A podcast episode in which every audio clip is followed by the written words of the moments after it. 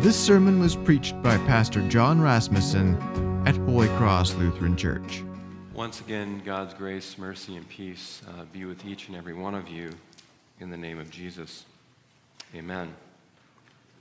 Uh, before we begin with our sermon, I just want to point out something I, I missed in the announcements. Um, did everybody get this sheet in your, your bulletin, little white sheet? Maybe you didn't know it was there until now, but now you know. Um, every week you'll be getting one of these sheets as an insert in your bulletin. And what this is, is uh, we call this a weekly discipleship sheet. Uh, but what it is, is a way for you to interact with God's Word in preparation for each Sunday. And so, um, just like every Sunday, we have a responsive psalm reading, an Old Testament reading, New Testament gospel.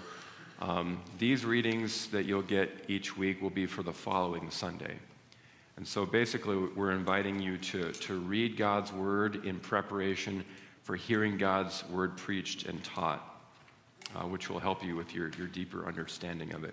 Uh, on Friday, you'll see that we'll do a catechism question for each week. And then on Saturday, you'll see that we have the prayer, that uh, prayer that we pray uh, in our liturgy. So just a way for you to uh, take Sunday and expand it out into the week and be ready for um, the preaching.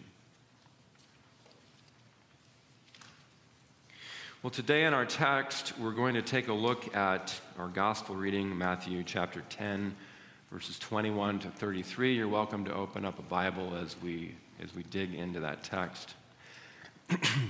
now, today, uh, I want to talk about the certainty that you and I have in Christ.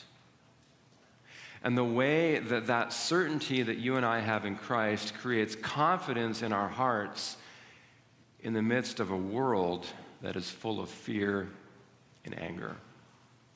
Uh, to help us to begin to explore that, I want to watch a video with you. This is a, um, a video from years and years ago, kind of when YouTube first became popular and viral videos were sort of a thing. Uh, it's a cat video. Uh, it's about the cat Burger and Fries. Does anybody know Burger and Fries? Nobody knows Burger and Fries. Okay. Um, of like 2007 fame. Um, I'll show you burger and fries. And, and so here it is. We all like cat videos, right?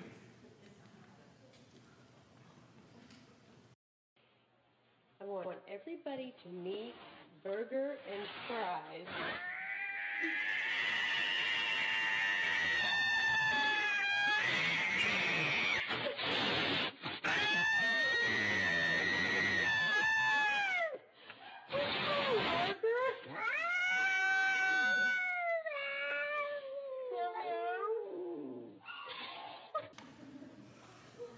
So that's burger and fries. Um, so, what do you think about burger and fries? Uh, some of you might be thinking, like, this confirms my suspicion. I've always believed that cats are evil. And, and that maybe they should have named this cat something like, I don't know, maybe Beelzebul from our gospel reading, uh, you know, child of the devil. Um, but some of you, maybe those of you who love cats or maybe like to rescue animals, uh, maybe you looked a little bit deeper and you were maybe a little curious and compassionate. Maybe you asked yourself the question, what happened to burger and fries? Obviously, this cat didn't turn out this way overnight, right? Um, likely, this cat went through some type of trauma, some type of uh, fear, right, that caused it to be pretty angry. And, and I want to use that uh, video to help us kind of explore uh, the world that we're living in today, the, the society that we live in, which I would say is greatly motivated by fear. And I think that there is a connection between fear and anger. Now, not always. So, for example, we see Jesus angry as he enters the temple and sees people exchanging and buying and selling and really blocking the way uh, for people to come and pray in the temple. And so, Jesus in John chapter 2 and elsewhere in the Gospels, he's angry and he actually flips tables and drives people out in his righteous anger. Now, first of all, only Jesus, I think, truly has righteous anger. Even our most righteous anger is tainted by sin to some degree. Um, and I think Jesus was angry not because of fear, but rather because something holy and sacred was being violated. And Jesus took issue with that. But I think that for us, human beings who are fallen, who are complicated creatures because of sin, um, our anger and our fear are often tied together. And so, St. Yoda of Dagobah uh, once said, Fear is the path to the dark side. Fear leads to anger. Anger leads to hate. Hate leads to suffering. And in the whole Star Wars movie series, you see that this plays out in the life of what eventually becomes Darth Vader. Uh, and I think that if you looked at the things that you're the most angry about, I bet you could locate fear underneath it, right? So, whether it be burger or fries or it be the, the world that we live in, I think we can all just agree that we live in a world that is so often motivated by fear, motivated by anger, and sometimes that, that anger turns into outright hostility, right? As we look at images from our society, I think we can see this clearly. Uh, obviously, this woman's angry. I suppose there's probably fear underneath that anger. Fear that the world that I live in doesn't look the way that I want it to, and that I'm not in control. And that fear turns into anger and even hostility to the point of buying a shirt and wearing it that says, Talking to you reminds me to clean my gun. Which, by the way, is not a quotation of Jesus in the Sermon on the Mount, to be clear. Or we see just entire groups of people who are hostile, angry, fearful towards one another. We see this all the time in the news as, as people clash, right?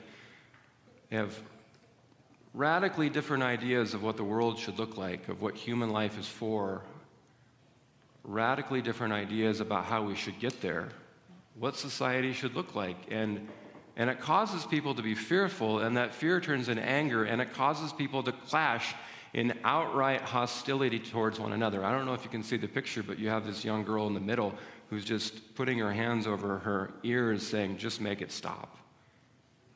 And maybe you kind of feel like that as you're just crowded and, and pressed by the anger and the hostility and the fear that we see so often. Now, I want you to think back to last week a little bit. Last week, we talked about what is the purpose of the church. Do you remember? What is it? It's a word that starts with M mission The purpose of the church's mission. And so last week we saw the heart of Jesus for people, that he saw people harassed and helpless, kind of like burger and fries, kind of like these pictures we've seen, kind of like our whole society feels harassed and helpless, just driven and motivated by fear and anger and confusion. Jesus saw people harassed and helpless, and he did not reject them. He did not turn away from them. He did not despise them or judge them, but rather, what Jesus did is that his heart was full of compassion because they were like sheep without a shepherd. They were like the sick without a physician. And so, what Jesus does is he doesn't just preach and he doesn't just heal and he doesn't just cast out demons, but rather, what Jesus does is he takes that compassion and he multiplies it as he sends out his disciples to the lost sheep of Israel.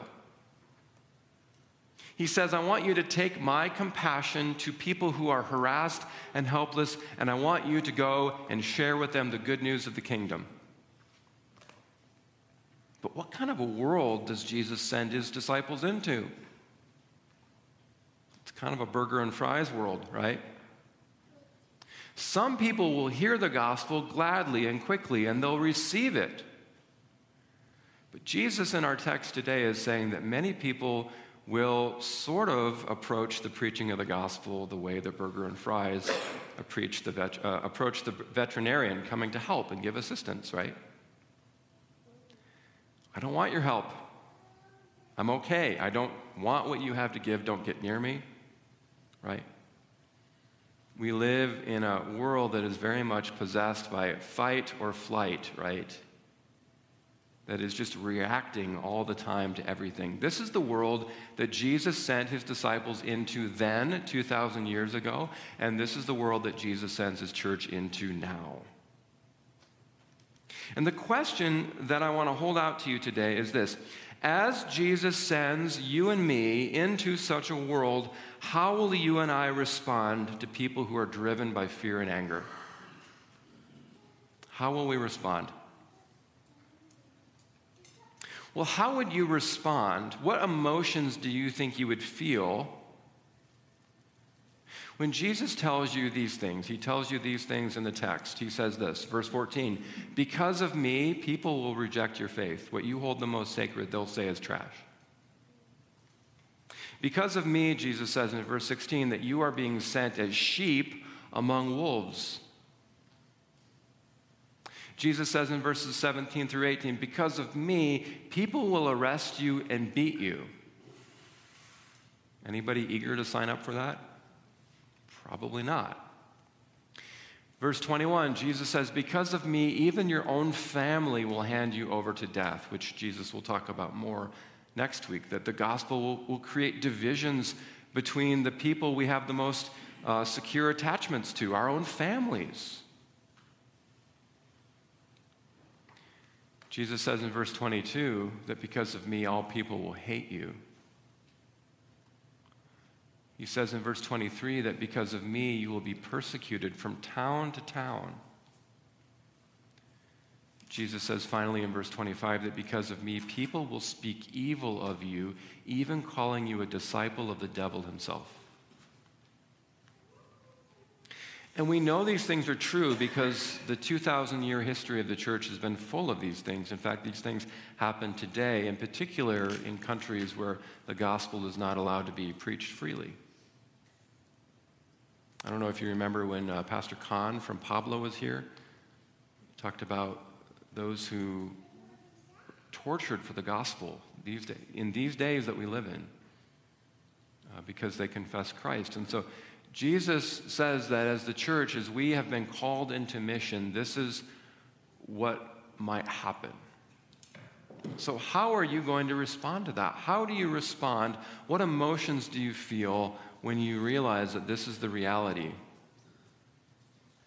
I can think of all kinds of things that we might feel. Maybe we might feel doubt, confusion, maybe sadness, brokenheartedness, loneliness. But I think also that we might end up feeling something a little bit like fear and anger.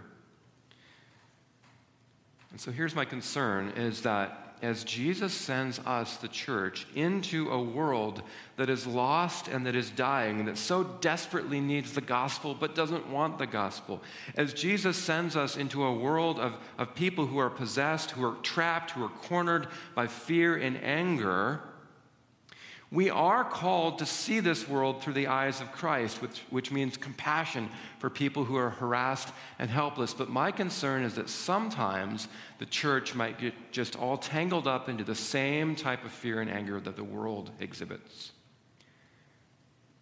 That we might become like the world in mimicking fear, anger, and hostility. But notice that Jesus says nothing about this at all. You see, left to ourselves, church, without the gospel of Jesus Christ's steady and unbreakable love continually in our ears and in our heart, we will respond to any persecution, any hostility towards our faith with, with either fight or flight. Fight meaning we want to get the gloves on and argue, point the finger, yell, or we're just going to run away and cower in fear. I want to give you an example of the way I think that this is at work in your life. And I bring this up because just like you might trust a physician to, to diagnose a condition in your physical health, I hope that you trust me as a pastor to diagnose a spiritual illness that might be afflicting you. I think we get tangled up in fear and anger and hostility or in this fight or flight response to the world because uh, many of us are addicted, and I, and I mean literally addicted to 24 hour cable news. It could be a newsletter that comes to your email inbox, it could be a social media site, it could be something that you watch. It's just always on. And here's what happens is you're spending more time listening to the media and the news that you've chosen for yourself that maybe kind of echoes what you already believe. It doesn't challenge you on anything, it just continues to feed you what you already believe to be true. Is you're addicted to this, you're spending more time listening to this than you are in the scriptures and in the Word of God. And it's causing you to be fearful and anxious and angry.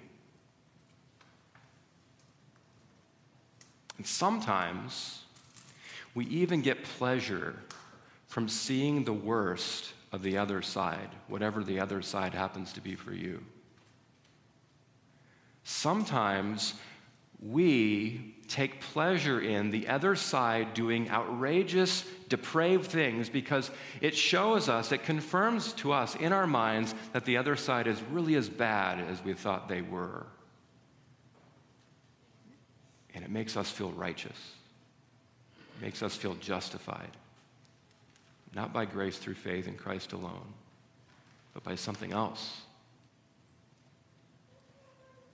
And isn't it true that we might even be a little bit disappointed if the other side didn't act in that way because it just proves for us what we knew all along some people are enemies, some people are beyond grace, some people are beyond help.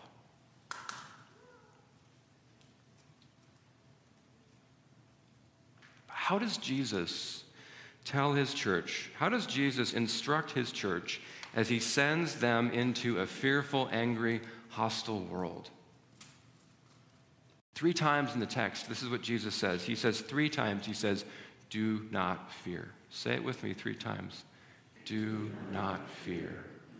Do not fear. Do not fear. You're not hearing that when you watch the news, right? Do not fear. You're being given reason to be fearful and angry.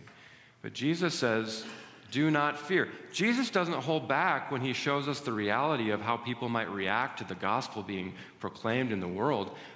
But he doesn't dwell on that. He says, Do not fear. He knows that we're going to react with fear or anger. And so he says, Do not fear. And in saying this, Jesus is saying, Everything that I am as Christ and everything that I do as your Savior creates in you confidence and certainty. You see, as a disciple of Jesus Christ, you have something the world doesn't have. You have a promise from God a promise that you were baptized into, a promise preached into your heart, a promise that you eat and you drink at this altar. It's been given to you. It's signed, sealed, delivered. It is yours. It is finished, Jesus said. And when he spoke those words, he gave to you a promise. The world doesn't have a promise from God. And so the world is left to the only tools it has at its disposal, which is anger and fear and confusion and hatred and hostility to try to get what it wants, but it's not sure it's going to get it because it doesn't have a promise from the living God. But you do. I want to look at three promises that Jesus says alongside the words, do not fear. Promise number one, Jesus says, So have no fear of them, for nothing is covered that will not be revealed, or hidden that will not be known. And so Jesus says, Go ahead and preach it from the rooftops. Share out in the light what you heard in the dark. Now, what does Jesus mean here? What's the promise? The world wants to flee from the gospel. It says this in John chapter 3 that people loved wickedness, they loved evil more than, than righteousness. They love the darkness more than the light, and so they hide. In Romans chapter 1, it says that human beings try to suppress the truth about God. We try to push it down like a beach ball underwater, right? And so when the world is confronted by the gospel, it challenges everything that the world holds as, as valuable, as worth celebrating. And so the world will try to cover the gospel. The world will try to hide the gospel. In fact, did not the world try to hide Christ by putting him on a cross and putting him in a tomb? They tried to cover, smother Christ. But you can't do that to Jesus, right? Third day, he was raised from the dead, and God publicly vindicated him. Jesus broke through all of that hatred and hostility. He was no longer covered or hidden in the tomb, but he was raised from the dead, and he came with this message not, you're going to get it. You guys put me to death. I'm coming for you. Revenge of Jesus. That's not how the movie played out. No, it was, what did Jesus say to his disciples? Peace be with you. Don't be afraid. Peace be with you. Everything's different now. And so the promise here for you is that while the world might look at your faith and try to bury it or cover it or, or push it down and hide it, there is going to be a day, the day when Christ returns to judge the living and the dead, when he will not only publicly vindicate Jesus as the King of Kings and the Lord of Lords, but he will publicly vindicate you. And you will be shown to be in the right publicly. See, Judgment Day is public. There will be a public pointing the finger at you and saying, This is my son, this is my daughter, persecuted by the world, but right. In Philippians 2, Paul says that at the name of Jesus, every knee should bow in heaven and on earth and under the earth, and every tongue confess that Jesus Christ is Lord to the glory of God the Father. This is that public judgment day where everybody will be made to care, even if they didn't in this life. Right? And those who were told that they were foolish because they confessed Jesus as Lord will be declared to be wise publicly. And so don't fear. Keep calm and carry on, right, with Christ. Don't fear. The second promise that Jesus gives that alleviates our fears is Matthew 10 28. Jesus says, Do not fear those who kill the body, but cannot kill the soul. You think back maybe to our psalm, right? That what can man do to me? The Lord is my help. What can people do to me? What can flesh do to me? That ultimately God is in control. And, and the worst thing the world could ever do to you is kill your body. But they can't snatch away your soul. And God has the power in the resurrection to unite body and soul back together in the resurrection. And so uh, the world can take your body, but they can't take your soul. And even God in the resurrection gives you your body back, as at the resurrection, body and soul are brought back together again. This is what caused Christians to go to the lions, caused them to go to their death, is because they knew that God would raise them from the dead. Same thing is true for you. Do not fear. Because the worst thing that could ever happen to you has already happened. You've died with Christ in your baptism. And the best thing that could ever happen to you has already been given to you. You've been raised with Christ to new life. When he died, you died. When he was raised, you were raised, right? So do not fear. Do not fear because even if the worst were to happen to you, even if your life were to be taken away from you, it says in Romans chapter 8 that nothing can separate you from the love of God in Christ Jesus our Lord, right? It says in John chapter 10 that nothing can snatch you away from the hands, those nail scarred hands of your good shepherd. Nothing. Not even death can snatch you away from Jesus. So do not be afraid. The third promise is this Jesus says, Are not two sparrows sold for a penny? And not one of them will fall to the ground apart from your Father, but even the hairs of your head are all numbered. Fear not, therefore, you are of more value than many sparrows. Sparrows were like a cheap meal for poor people in the first century uh, ancient Near Eastern world. They were like Palestinian chicken nuggets. They were just these little snacks. And they, you buy two of them for a penny, you know, and they're not very valuable. The point here is that somewhere a thousand miles from here, a sparrow is falling to the ground and nobody sees it. But God sees it and it matters to him. The point is that some of you, when you woke up this morning, a hair fell from your head. You didn't even know it. You'll vacuum it up later. But you didn't even know it, but God had that hair numbered. And if God takes that type of care to see the things that we don't see, to care about the things that we don't even notice, how much more will He take care of you no matter what happens in this life? If He numbers hairs and He sees sparrows, that fall to the ground that are worth, you know, two for a penny, how much more are you worth? How much are you worth? Didn't God show you how much you're worth? For God so loved the world, he so loved you that he gave his only son. That's what you're worth, friends. So be at peace. Don't fear. Uh, in our church body, we use the Luther Small Catechism. Uh, for those of you who are new to the Lutheran Church, that's a, basically a, a, a, uh, question book. It's uh, questions and answers uh, about the Ten Commandments, the Creed, the Lord's Prayer, baptism, etc. Uh, and as we teach the Catechism, we ask a question, and then you, the catechized, give back an answer. And it's basically a way of teaching the, the structure of the Christian faith from the Scriptures. Um, I'm going to quote a catechism. It's not Luther's Small Catechism. It's another catechism that came out of the Reformation. Um, it's called the Heidelberg Catechism.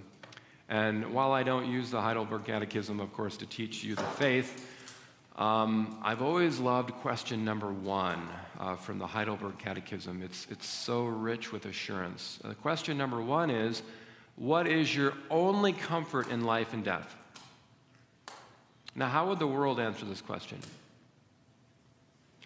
My one comfort in life and death is my bank account, my retirement, my reputation, my relationships, my uh, ability to play golf, right? Um, my one hope in life and death is that the person I want to be elected to president is president. The, the, the, the one hope in life and death that I have is that, um, is that the world works out the way I want it to be.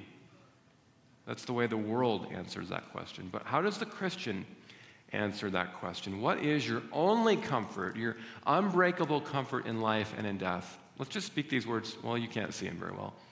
Um, I'll speak it. You can join in if you want. The answer is this that I am not my own, but belong body and soul in life and death to my faithful Savior, Jesus Christ. He has fully paid for all my sins with his precious blood and has set me free from the tyranny of the devil. He also watches over me in such a way that not a hair can fall from my head without the will of my Father in heaven. In fact, all things must work together for my salvation. That's the comfort of the gospel. It's basically just saying that not a hair will fall from your head. God's got you. Christ has you in his grip, and so you don't have to be afraid because he is your one comfort in life and in death. The comfort the world doesn't have. So, friends, to summarize, to, to wrap this up, the point is this. If the world does its worst to you, if it rejects you, if it taunts you, if it shames you, if it excludes you, if it ignores you, if it even imprisons or kills you, you are still baptized and you're still beloved and you're still Christ's, and you still have a promise. And this promise creates certainty and it creates confidence rather than the desire to get your gloves on and fight or run away in fear. And so, in summary, friends, the world, the world we live in, does not need your fear and it does not need your anger.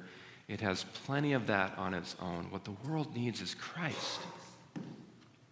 And Christ is in you. Amen.